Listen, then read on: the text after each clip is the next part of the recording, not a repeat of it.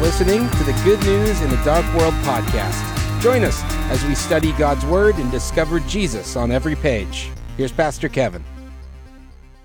And his father, Zechariah, was filled with the Holy Spirit and prophesied, saying, Blessed be the Lord God of Israel, for he has visited and, re- and redeemed his people and has raised up a horn of salvation for us in the house of his servant David, as he spoke by the mouth of his holy prophets from of old, that we should be saved from our enemies and from the hand of all who hate us, to show the mercy promised to our fathers and to remember his holy covenant, the oath that he swore to our father Abraham to grant us that we, being delivered from the hand of our enemies, might serve him without fear, in holiness and righteousness before him all our days.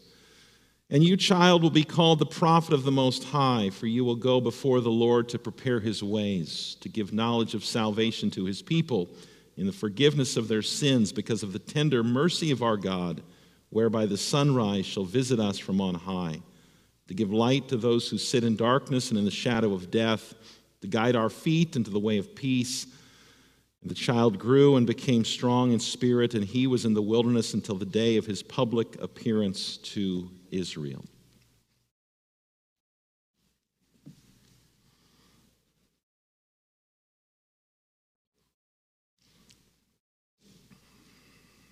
What is your natural response when you receive some good news? You find out that you're pregnant. You find out that you made the team. You find out that you got the job. You find out that you passed the test. What is your natural response at times like that? You certainly don't keep the good news to yourself. You tell someone. You tell others that you have received good news. What we are seeing in this section, excuse me, of Luke's gospel is a continual announcement of good news. And we have been seeing the response that God's people have had to this good news. Last Sunday morning, we saw Mary breaking forth in song. She receives news that she will give birth to the Messiah, and she says, My soul magnifies the Lord. My soul praises the Lord. This morning it's Zechariah, same guy who had just lost his voice. The same guy who the Lord made unable to speak because he didn't believe God's promise. And now his tongue has been loosed. And now that he has received this good news about the Messiah, he's going to break forth in song. By the way, before we get into the specifics of this song, isn't Zechariah a great reminder to us of how merciful and how patient God is with us? God didn't kick he didn't kick Zechariah to the curb when he didn't believe God's promise. When Zechariah said, to Gabriel, I'm old. My wife's old. How can my old, barren wife possibly be pregnant? I don't believe it. God didn't say to Zechariah, I'm done with you. Christian, the Lord doesn't kick you to the curb when you blow it either. Think of all the times that we have failed to believe the promises of God. You think of all the times that we have failed to live out of God's promises. God keeps coming back to us over and over and over. As Paul says in 2 Timothy 2, if we are faithless, God remains faithful.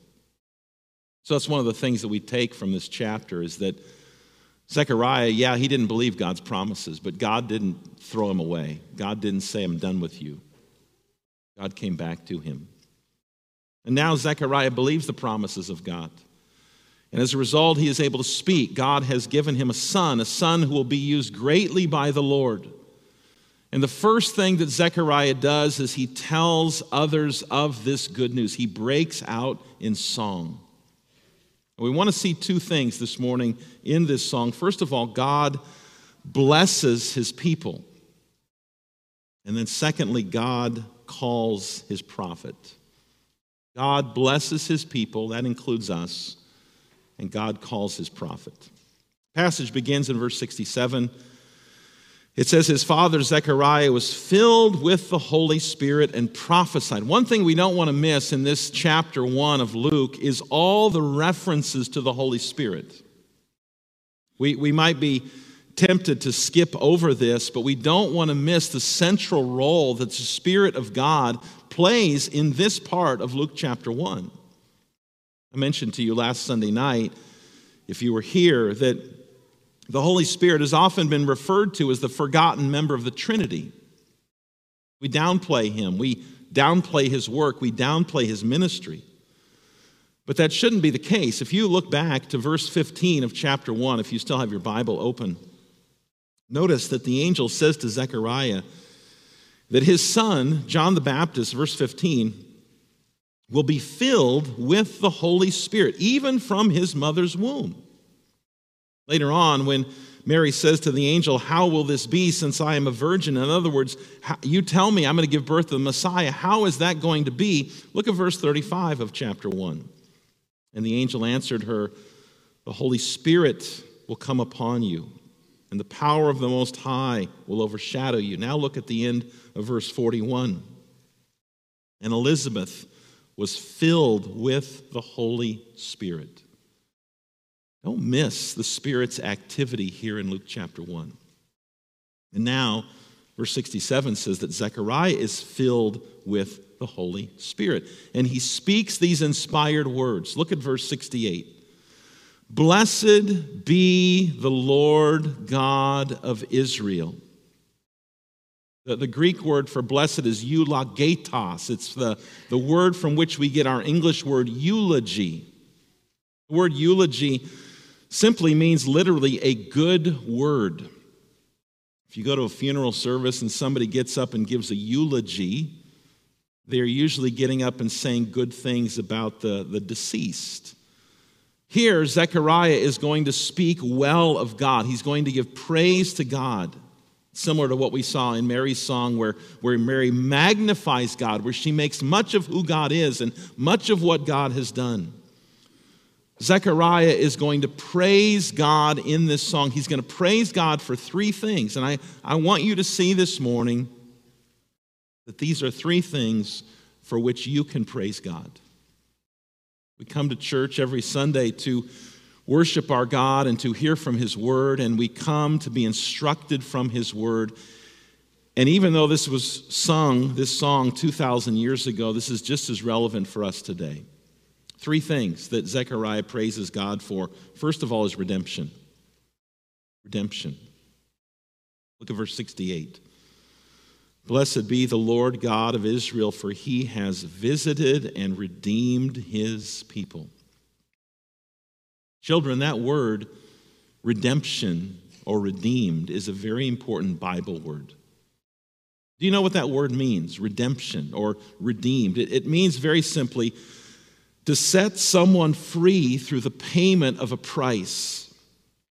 God is about to send the very one who will pay the price in order to set his people free. And so Zechariah praises God for that.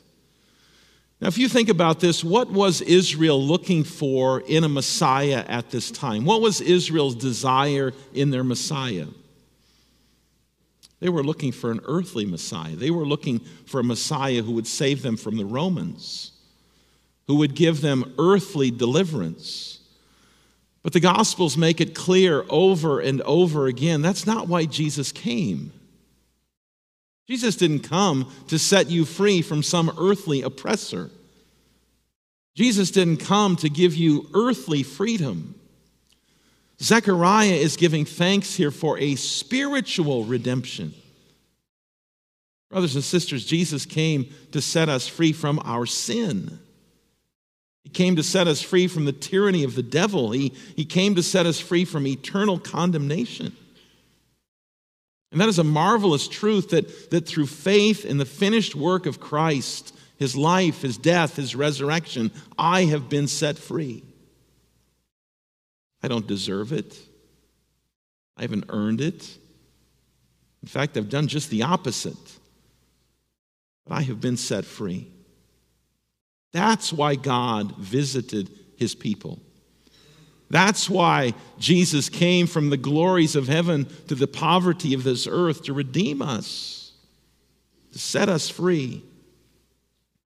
And now you and I can live in the joy of this salvation. As Jesus says himself in John 8 36, so if the Son sets you free, you will be free indeed. Free from the guilt of sin, free from the controlling power of sin. If you're a Christian, you know that there is such joy and such comfort in this truth. I don't have to fall back into the the mindset of thinking that I'm earning my way to heaven through my good works. I don't have to believe the erroneous idea that I stay in God's graces through my good works. I'm simply called to believe the gospel and to rejoice in what Jesus has done for me. I ask you this morning can you say what Zechariah says here? Can you say from your heart of hearts, Blessed be the Lord God of Israel, for he has visited and redeemed me. He has saved me. We have great reason this morning, no matter what we're going through in life, to give thanks for God's gift of redemption. Secondly, though, you'll also notice that Zechariah praises God for the king. Notice verse 69 and has raised up a horn of salvation for us in the house of his servant David. Now, children, what is a horn of salvation? Seems like an odd expression. In Bible times, horns were used as a symbol of an animal's power. You've probably heard the phrase before uh, mess with the bull, you get the horns, right? In other words, a bull is a very powerful animal, an animal you don't want to mess with. And if you do mess with that bull, there are going to be consequences. You're going to get the horns. And so, horns are a symbol of power and strength. And in the Old Testament, a horn came to be seen specifically of the power of a king. Point is, is that, that God has raised up a mighty king from the house of David, one who has the power to redeem his people, one who has the power to rule and to reign over all things. And the good news in this, the good news is that we have a powerful king, a powerful savior. The good news is that your sins are not too great for God to forgive. Your sins are not too black for him to save you. He is the Almighty Savior and King. Ultimately, Gavin Newsom and Joe Biden and other earthly leaders don't matter. They will never destroy the church. They will never separate you from the love of God. You are guarded, you are protected, you are preserved by an almighty, powerful king who rules and reigns over everything. And so Zechariah, filled with the Holy Spirit, praises God for redemption. He praises God for King Jesus. And third, he praises God for the fulfillment of God's promises. Notice verse 70 as he spoke by the mouth of his holy prophets from of old. Talking about the Old Testament prophecies about the coming of the Messiah. You know, a, a rather um, fascinating study is to look at all the prophecies the Old Testament contains about the Messiah. It's not limited to, to one book or two books of the Old Testament. Some scholars believe that the Old Testament contains over 300 prophecies about the Messiah. And, and we know some of the memorable ones. There is, for example, Moses, who speaks of the one who will come from Judah in Genesis 49. Uh, Moses speaks of the great prophet who will come, Deuteronomy 18. Uh, Moses, or David speaks of a great king and, and priest in Psalm 110. Isaiah prophesies of the one who will be born of a virgin, chapter 7. The one who was wonderful counselor, chapter 9. The one who was the suffering servant, chapter 53. Uh, Jeremiah and Zechariah both speak of the branch in, in Jeremiah 33 and Zechariah 3. Jeremiah speaks of the Lord our righteousness in Jeremiah 23. Ezekiel and, and Zechariah speak of the, the shepherd, Ezekiel 34, Zechariah 13. Daniel speaks of a king who rules of, over an everlasting kingdom, Daniel chapter 7. Micah speaks of a ruler who will be born in Bethlehem, Micah chapter 5, and, and we could go on and on.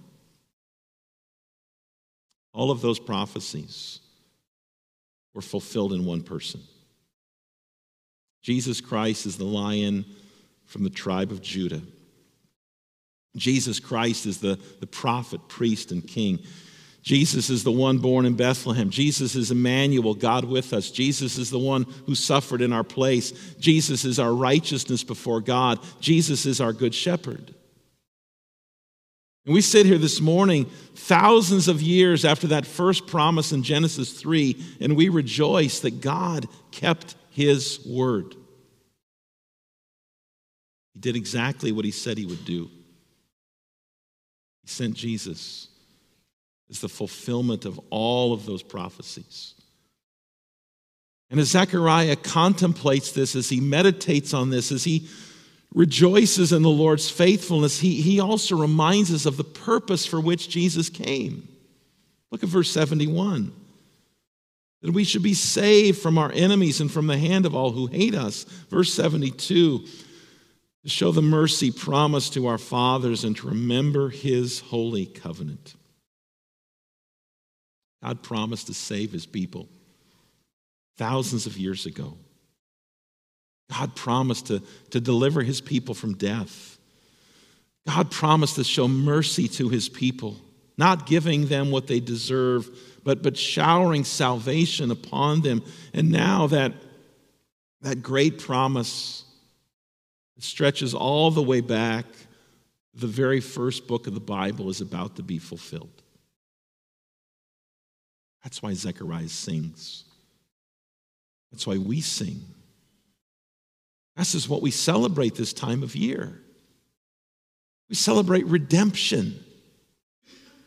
Consider that. You, you've been bought with a price. We celebrate that we have a, a king, the King of Kings.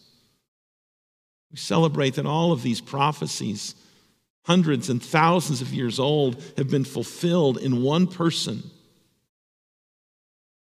Want you to notice something else here. I want you to I want you to notice what this does to our lives.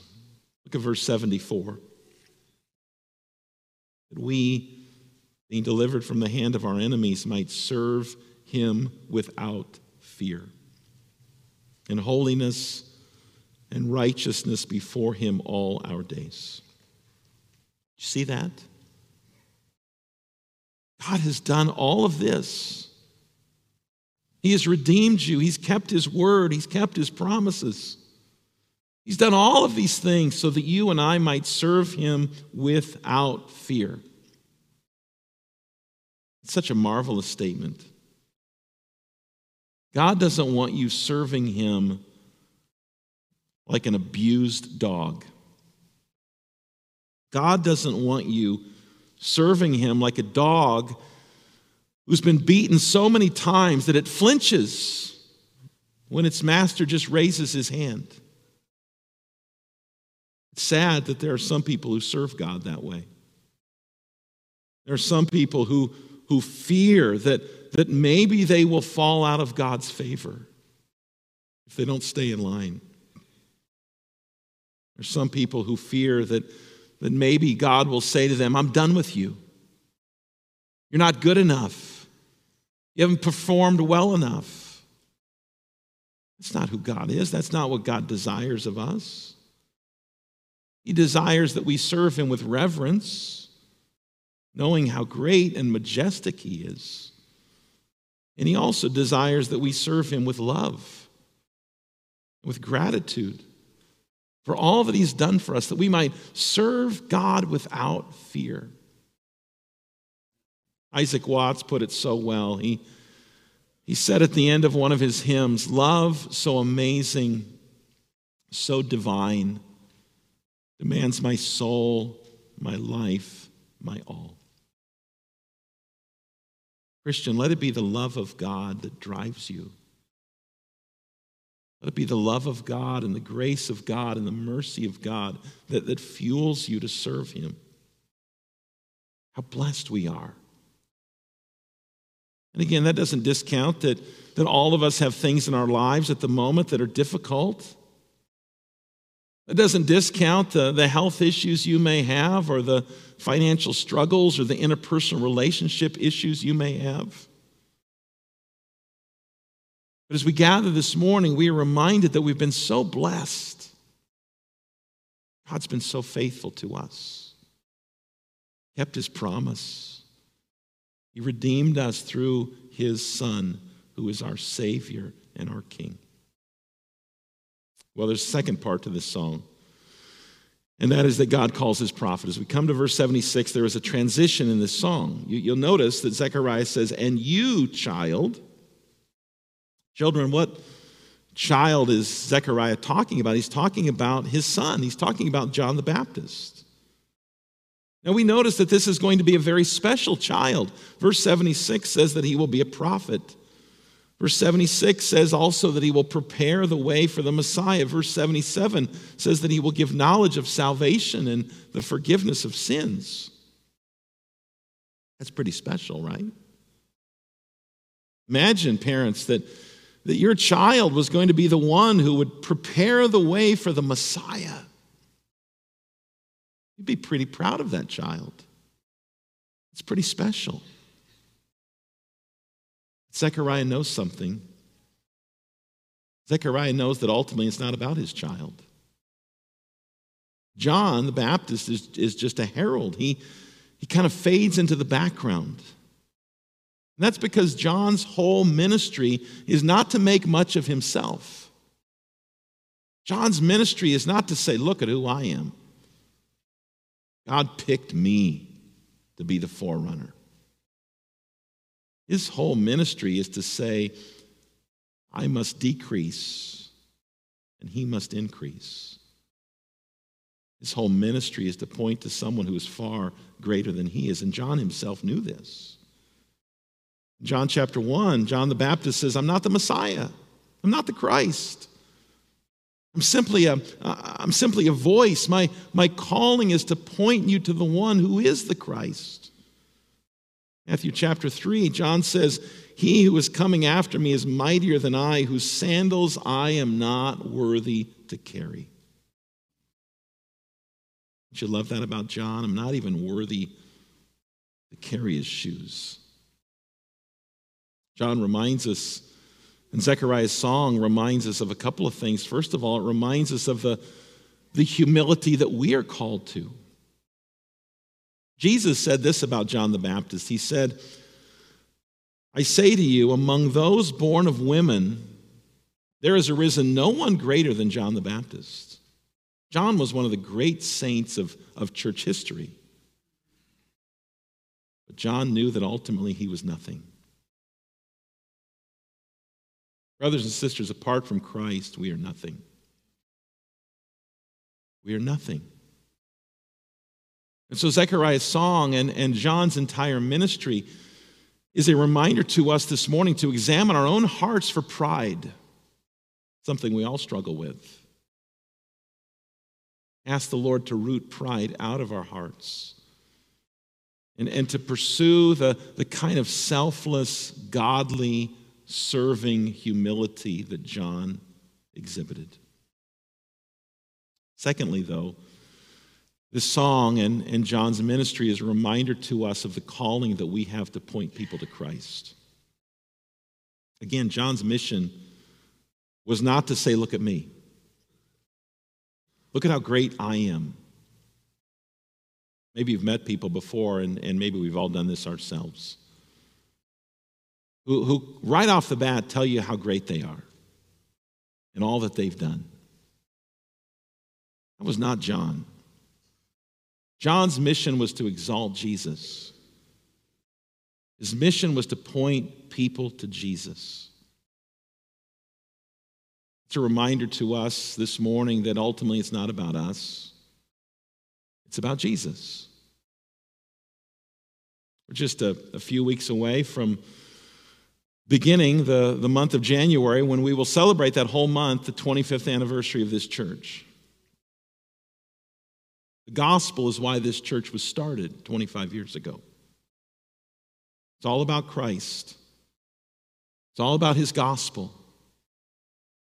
We fast forward 25 years later, and one of you was saying to me this morning 25 years goes really quickly.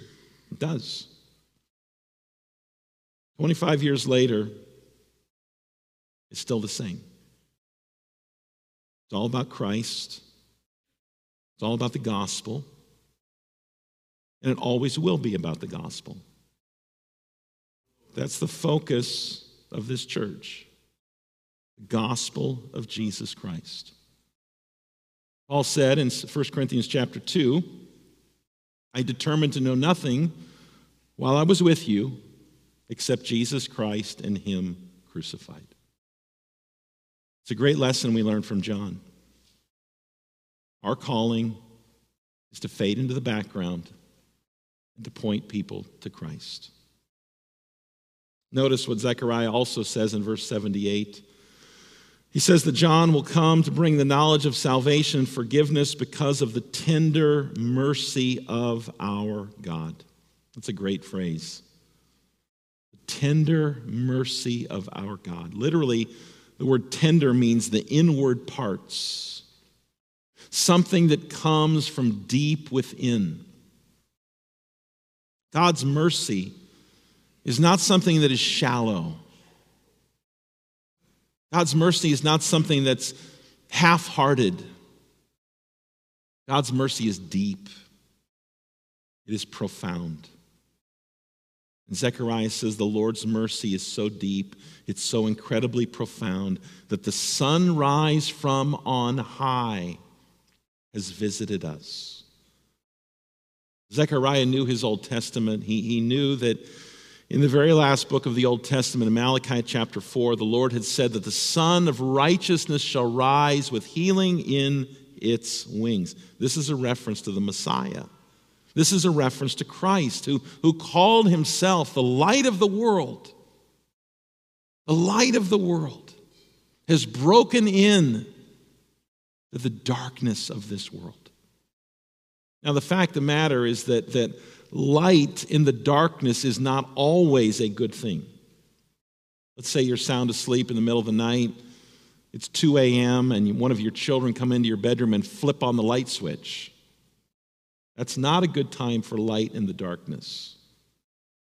But when it comes to the darkness of our sin, when it comes to the darkness of our depravity, when it comes to the darkness of our guilt, the light of God in Jesus Christ is a great cause for rejoicing.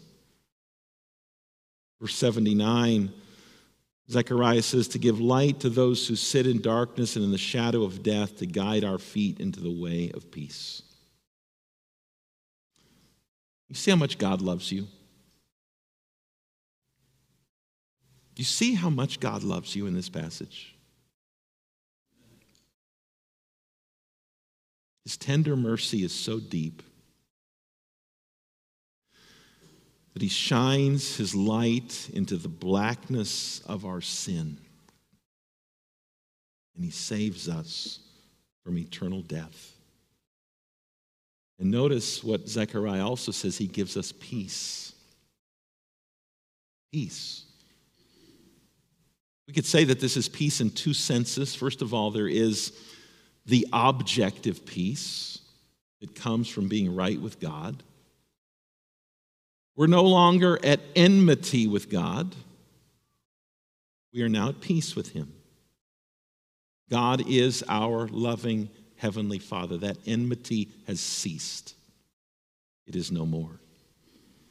And secondly, there is the, the subjective peace that comes from knowing my sins are forgiven. I'm right with God. Christian, you know this peace, don't you? You know the subjective peace that comes from, from knowing, yes, amen, my sins have been forgiven. I'm washed, I'm clean, and I have eternal life. What peace floods our souls. If you don't know that peace this morning, I urge you to run to the Lord Jesus Christ. Run to him and believe in him. And no matter the blackness, the darkness, the stain of your sin, you will be forgiven. And you will be at peace with God. And that subjective peace will flood your heart as the Holy Spirit testifies to your heart that you are the child, the forgiven child of God. Luke chapter 1 is a great chapter. Elizabeth gives thanks. Mary gives thanks. John the Baptist is in his mother's womb and he's leaping for joy. Zechariah sings a song of praise. What's your response? What's your response to the message of Christmas? What's our response to the good news that the Messiah has come? You know, we, we enjoy the, the Christmas season for any one of a number of reasons. We enjoy giving gifts to our children, to our grandchildren. We enjoy times together as, as friends and as families. But you and I both know that its very foundation, Christmas is not about those things. It's not ultimately about a gift. It's not ultimately about a celebratory dinner or party. It's about the fulfillment of the Bible's oldest promise. The Bible's oldest promise has been fulfilled the promise to send a Savior. And children, that's why he was given the name Jesus, because he came to save us from our sins. Elizabeth, Mary, Zechariah, even an unborn baby, rejoice that the Bible's oldest promise was about to be fulfilled. It's been fulfilled as we sit here this morning. You rejoice in that today. You say, God, thank you. You kept your word. And you sent Jesus save even a wretched sinner like me from all of my sins. That's great cause for rejoicing. Let's bow in prayer. If you have been blessed by this podcast and would like to support this ministry, you can find us at www.goodnewsinadarkworld.com. Thank you for listening.